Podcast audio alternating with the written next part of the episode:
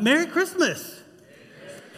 Um, I'm so glad that you are with us today, whether you're here in person or whether you're joining us online. We are glad uh, to have you. I also want to say a special shout out to Carol, uh, our fellowship director, and to uh, Shay Smith, who put uh, that video together. Um, so thank y'all for doing that. Um, all right, let me. Yeah. Was there anybody else? Is that just two of y'all? Yeah, yeah, thanks. Um, all right, so let me let me uh, um, ask you a question. Do you have a Christmas wish list this year? Right? Yeah, no. How many of you do have one? Even if it's just in your head. Okay, yeah, yeah, yeah, yeah. Okay, so I've got one, and it's kind of a little unfair because I know the stuff that I want on my list I'm not going to get already because my wife and I have already had this conversation because I need to be part of the buying process on these things. Because one of them that I want is a watch. And I haven't worn a watch since the mid 90s. So this is a big step for me. So, you, you know, I need to be involved in the process. I also want a record player, I want a turntable. Uh, we've got this cool space would, that would be great. Again, it requires me to be part of the process. So I say all that knowing whatever's under the tree for my name will be great, but on my Christmas wish list are those two things, right? For those of you who do have a Christmas wish list, what's what's on it? Like what do you what do you want for Christmas? Just shout it out. What do you want? What do you want, Phoebe? A what? A hoverboard. Nice. Be careful. I've seen videos. or unless you want to make $10,000 on AFV. Dad, you can do it. Nathan, you can do it. Um, what else? What, what, give me one more thing. What else is on your, your Christmas list? Books? Wow. Good job, Greens. Good job. Good job. Good job. Um, uh, I, I, I have never had a book on my Christmas wish list. So I don't know what that's like, um, but I'm glad that you do. That we're all unique, aren't we? And, and, and that's great. I hope I hope you get them. And, and I love this idea of like wanting something and hoping that it's under the tree. Like like like it's really nice to have something to want and, and, and to wonder if the presents that are under the tree are the things that you've asked for, right? The the the things that you want. And here's what's fun. Maybe maybe some of you have done this. Have you ever have you ever like you know, when nobody's in the room, you've already spied out which presents have your name on them. Have you ever kind of picked it up, shook it, tried to feel it, to try and figure out what it is? Anybody do that? Yeah? Anybody done that with the presents this year already? Yeah, yeah, yeah. Thank you for your honesty. I appreciate that. Do you think you know what it is? Yes? Okay, good, good, good, good, good. Um, you see, here's the deal anticipation that we feel. Does everybody know what I'm talking about? Like, like what is this present that's under the tree for me?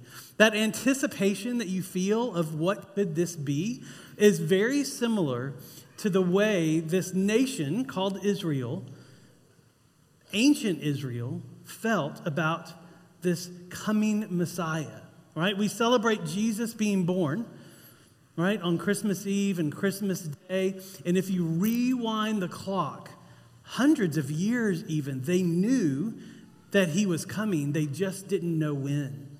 And so, that anticipation that you feel for those presents that are under the tree are very similar to what the nation of Israel felt waiting for this coming Messiah. Because you see, they had this idea of a wish list too about who this Messiah would be. But what's interesting is it wasn't a wish list that they came up with, it was a wish list that God gave them. And God gave them clues and these hints and these prophecies, if you will, about who, about who this Messiah would be. And the fulfillment of all of their wants and all of their needs would be found in the coming Messiah, in the Savior. And all through the Old Testament, God would drop these clues and drop these hints and, and speak these prophecies through, through, through prophets that would tell them more and more about who Jesus is going to be, who the Messiah would, would be like and, and, and what he would be like. And so they would hear these prophecies and these clues and these hints, and they would try and figure it out, much like you do when you shake that present under the tree and, and try to figure out what's there. that's what they would do with these prophecies. Now, let me ask you this Have you ever been surprised by what you got for Christmas? Like maybe what was under the tree and what you unwrapped was something that was beyond what you expected. Maybe it was you didn't even put it on your Christmas wish list because you knew there's no chance. Right? Or maybe you put it on there, but you knew there was no chance of getting it, and sure enough, there it was. Like, have you ever been surprised in a really good way about what's under the tree? Well, you see, Jesus was kind of like that surprise. He was kind of like a surprise that even though they knew to look forward to and knew that, that, that he was coming, right, he was the surprise that the whole package of Jesus, very few saw coming. Right? He's the present under the tree that nobody expected. Now, we've been going through this series on Advent called The Blank That Stole Christmas. And we've talked about loneliness, and we've talked about busyness, and we've talked about grief, and we've talked about confusion, and we've talked about those things that, that can help us lose the joy, that it can help us forget what Jesus has done for us during the season. Well, for this one, I've switched it a little bit to this. Instead of the blank that stole Christmas, it's the surprise that saved Christmas. Because that's what Jesus is, is he, he is and was the surprise that saved Christmas. Now, what I want to do for the next, oh, well, we almost got it. The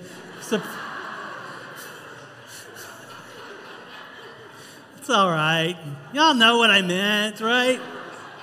The surprise that saved Christmas, not stole it. Um, uh, but what I want to do for the next few minutes is I want to talk about the, the wish list that God gave, some of these prophecies that God gave. Now, He gave hundreds of them. So I should be able to get you home sometime tomorrow to be able to open those presents. We're just going to go through them all. No, we're going to do four, all right? We're going to do four of them. And, and, and here's, what, here's what we're going to do. What I want to do is I want to show you what the people, as they, as they thought about these prophecies, as they tried to interpret the clues, what they thought. And then we're going to see how Jesus surprised them all in the way that he came, how God surprised them on, how, how Jesus was the surprise fulfillment. But I'm going to need your help because here's what I'm going to do I'm going to read a verse to you. It'll be on the screen in just a minute. And then what's going to happen is I'm going to tell you how most people thought God was going to bring that prophecy, bring that clue into reality, into fulfillment. And then I'm going to say, but, and then I want y'all to say, surprise. All right? And then when y'all say surprise, I'm going to tell you how Jesus fulfilled that and how really Jesus is so much better than what people thought and what people wanted. Okay, so you ready? Okay, well, okay, then we'll just do it anyway. All right. So here's the first one. Here's the first clue. In Jeremiah 23, verse 5, the prophet said this Behold, the days are coming, declares the Lord, when I will rise, raise up for David a righteous branch, and he shall reign as king and deal wisely, and shall execute justice and righteousness in the land. Now, when the nation read this, right, and they read this prophecy, this, this part of this, this wish list, from God, it was easy for them to assume that God was going to give them a king because they were used to kings. They were familiar with kings. They had some really great kings and they had some really bad kings, but they understood kings. And, and as they, they looked at this, they knew that, that this coming Messiah would be in the line of David. And they thought, oh, he's going to be a king, right? And maybe he'll be a king like David or, or Solomon, and, and he'll be wealthy and he'll be powerful. Maybe he will have a palace. But, okay, y'all did it. Good, good, good. All right. Here's the deal our king wasn't born in a palace, was he? No. He wasn't born to a rich family, he was born to a common family. He was born to a, a poor family, right? And not in a palace, but where was he born? In a, in a manger, in a stable, where the animals are. And like, like our kids told us, like the smell in there probably was a bit much, right? That's where he was born. You see, and this was a big surprise. And it was so much better because God's surprises are always so much better than what we can anticipate. Right? See, our king wasn't concerned about wealth and power. He wasn't concerned about having a family name that he had to protect for the lineage and, and for, the, for the next generations and generations and generations. He wasn't born in a palace and needed to protect borders. Instead, he was born into a family just like ours. Right? And that's so much better. Now, there's another one.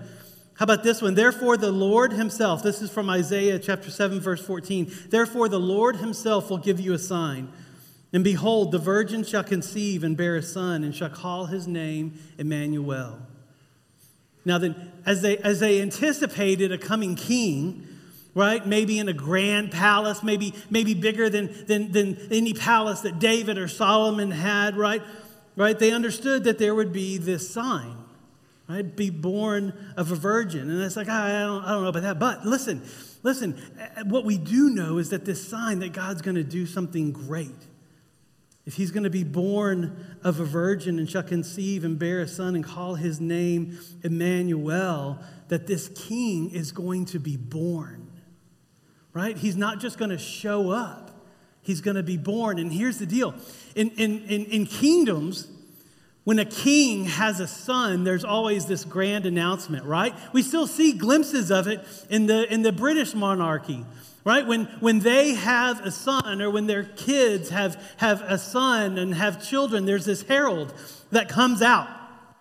And he unrolls this scroll and does the hear ye, hear ye, hear ye. Today a son is born to uh, Harry and Meghan. If you watch the documentary, you can see a clip of it right? And, and, they, and they read that and make this declaration. And so maybe, maybe if they did that then, they would have this picture in their head of, of this, this royal baby being born and, and maybe this, this herald coming to this royal court to announce it, or maybe even a town square to announce it.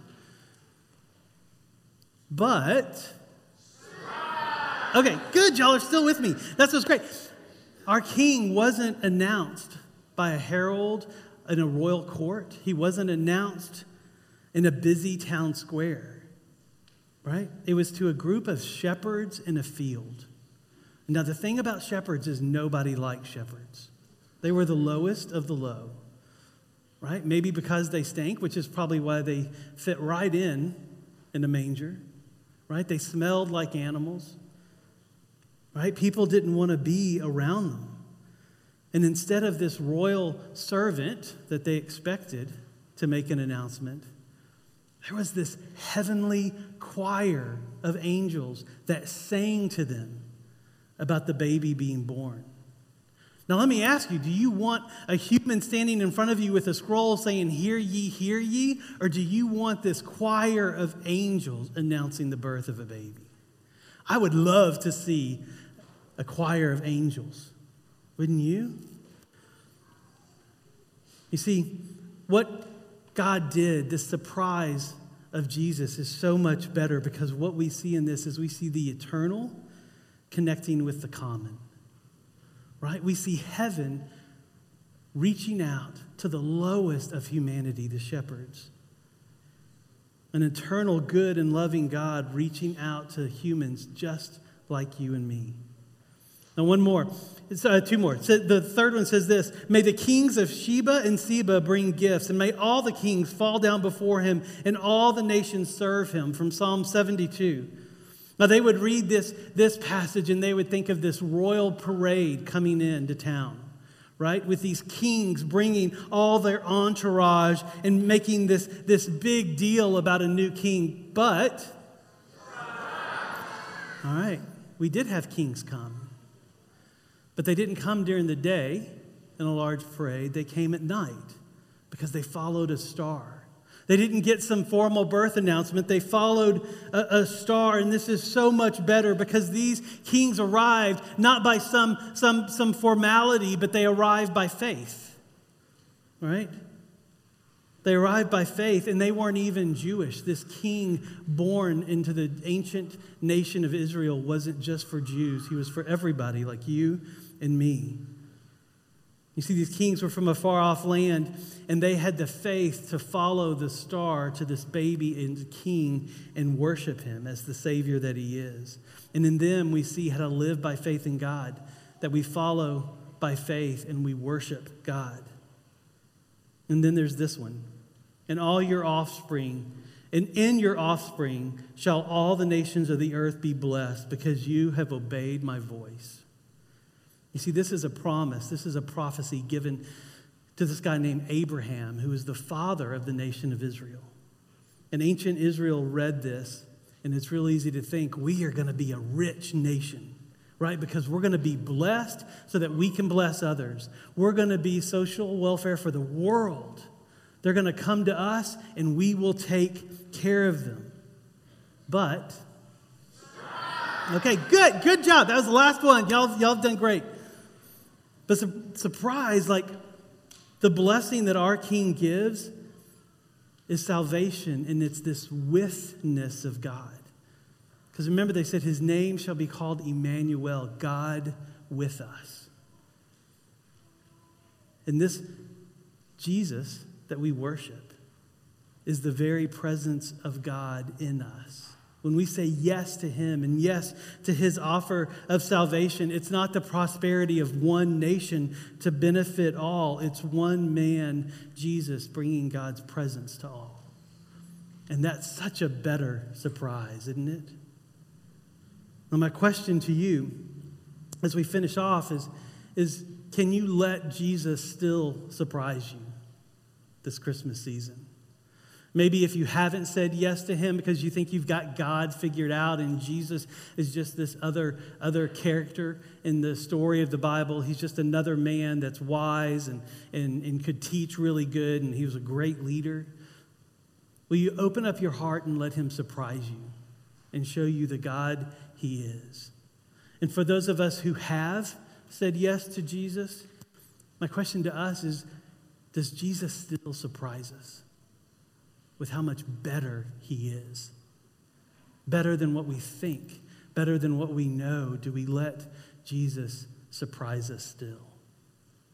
You see, this Jesus is our King, and that's why, that's why we light these Advent candles.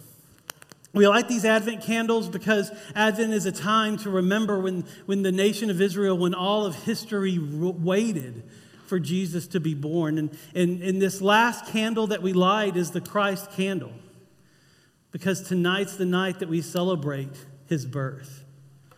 And tonight's the night that, that we can, even if only for a little while, amongst the craziness and the busyness that is Christmas, and the family in and cooking the food and cleaning the kitchen 15 times and all the things that get to get done, that we can still take a little bit of time and open up our hearts to let Jesus surprise us.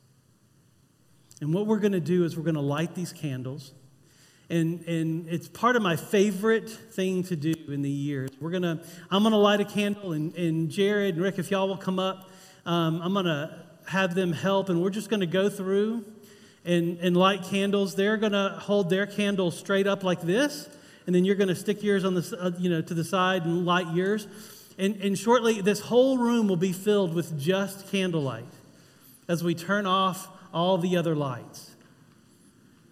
And as we do, when the room gets about a third, halfway full, we'll start singing a song. And as we do, that's my prayer for us, is that we'll still let Jesus surprise us. So let me pray real quick. Jesus, you are good to us. We do ask that you continue to surprise us with how good you are. In Christ's name we pray. Amen.